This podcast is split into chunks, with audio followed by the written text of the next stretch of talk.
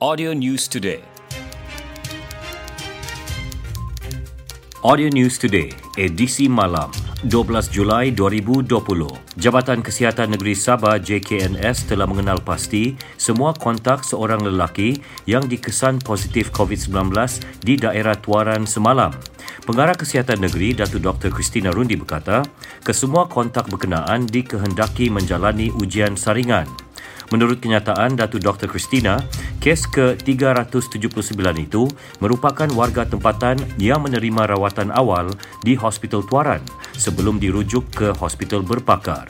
Katanya, sistem pengawasan COVID-19 mewajibkan saringan kepada semua pesakit yang dirujuk dari satu fasiliti ke fasiliti yang lain.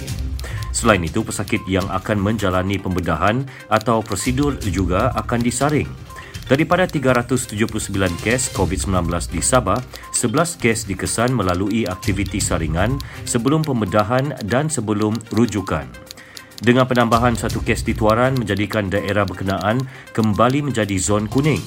Sementara itu, seorang pesakit sembuh di Tawau menjadikan daerah berkenaan sebagai zon hijau semula. Setakat semalam, Sabah mencatat 379 kes dengan 366 kes sembuh manakala enam lagi masih menerima rawatan. Dalam perkembangan lain, sembilan kes demam denggi didaftarkan di Sabah setakat semalam, menjadikan jumlah kumulatif kes 2,699. Pengarah Kesihatan Negeri Datu Dr. Christina Rundi menerusi infografik yang dipaparkan di laman sosial Facebook Jabatan Kesihatan Negeri Sabah JKNS memaklumkan terdapat 25 lokaliti wabak aktif di seluruh negeri iaitu masing-masing lima di Kota Kinabalu, Tenem, Lahad Datu dan Tawau, dua di Penampang serta satu masing-masing di Papar, Nabawan dan Sempurna. Jumlah kematian akibat wabak itu kekal 12 orang. Sehubungan itu, Datuk Dr. Christina meminta orang ramai menghapuskan tempat pembiakan nyamuk Aedes di kawasan rumah masing-masing. Sementara itu, tiada pertambahan kes kolera direkodkan di Sabah setakat semalam, menjadikan jumlah kes kekal 37. Kota Kinabalu masih mencatat kes tertinggi iaitu 11 diikuti Beaufort 4, Putatan 3 manakala masing-masing satu kes di Tuaran dan Sipitang. Katanya, kolera adalah jangkitan penyakit bawaan air dan makanan yang tercemar. Antara simptom penyakit kolera ialah cirit-birit, muntah dan kurang selera makan selama beberapa jam sehingga lima hari. Sehubungan itu penting bagi orang ramai mengambil langkah-langkah pencegahan seperti minum air masak, membasuh tangan dengan betul sebelum makan atau menyediakan makanan.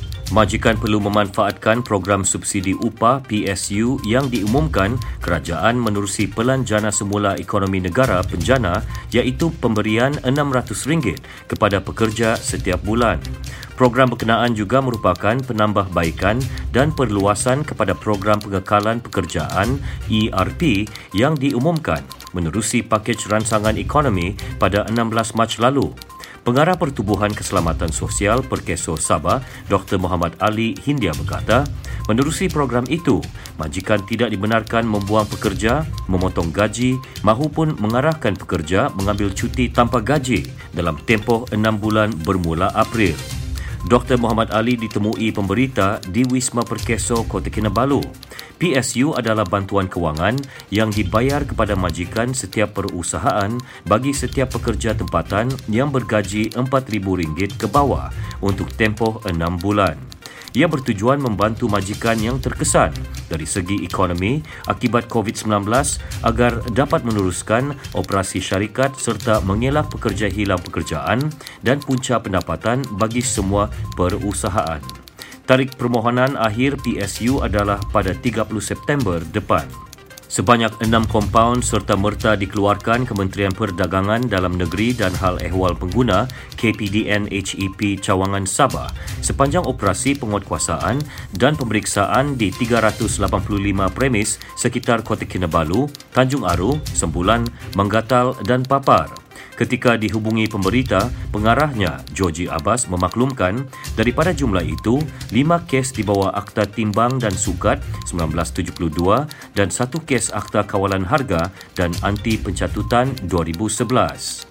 Ia membabitkan nilai rampasan sebanyak RM548.30 dan kompaun RM1,500. Menurut Georgie, sebanyak 180 premis diperiksa semalam di Pasar Besar Kota Kinabalu, Tapak Tamu Koperasi Pembangunan Desa Jalan Teluk Likas, Pasar Tanjung Aru dan Pasar Sembulan.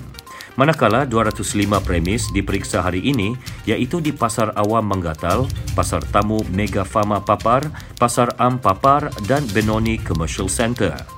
Aktiviti penguatkuasaan antara lain bertujuan memastikan peniaga mempamerkan tanda harga barangan yang dijual dan menggunakan alat timbang sukat yang ditentu sahkan, memastikan bekalan barangan asas mencukupi selain memastikan pihak pengurusan pasar mematuhi prosedur operasi standard Perintah Kawalan Pergerakan Pemulihan. Festival Filem Eco Borneo BEFF akan melancarkan program BEFF 365 dengan tayangan pertama filem dokumentari berjudul Shark Water Extinction dalam talian pada jam 9 malam Selasa ini. Dalam kenyataan media di Kota Kinabalu, tayangan tersebut bersempena Hari Kesedaran Ikan Yu dapat ditonton menerusi laman sesawang BEFF di www.beff.org.my. Filem pemenang anugerah tersebut adalah kisah penuh aksi yang mendebarkan arahan Rob Stewart yang mendedahkan industri sirip U secara haram serta rasuah politik di sebaliknya sehingga membawa kepada spesies itu semakin pupus. Menurut kenyataan itu, tahun ini BEFF menampilkan filem pemegang anugerah tempatan dan antarabangsa yang menonjolkan isu alam sekitar dan sosial serta pentingnya kepelbagaian biodiversiti. Terdapat sekurang-kurangnya 10 filem dijadualkan sepanjang tahun ini untuk dinikmati penonton secara percuma. Sekian berita Audio News Today disampaikan Konstantin Palawan.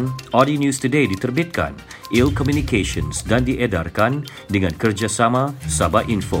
Ikuti lebih banyak berita di Telegram t.me slash Sabah Audio News Today.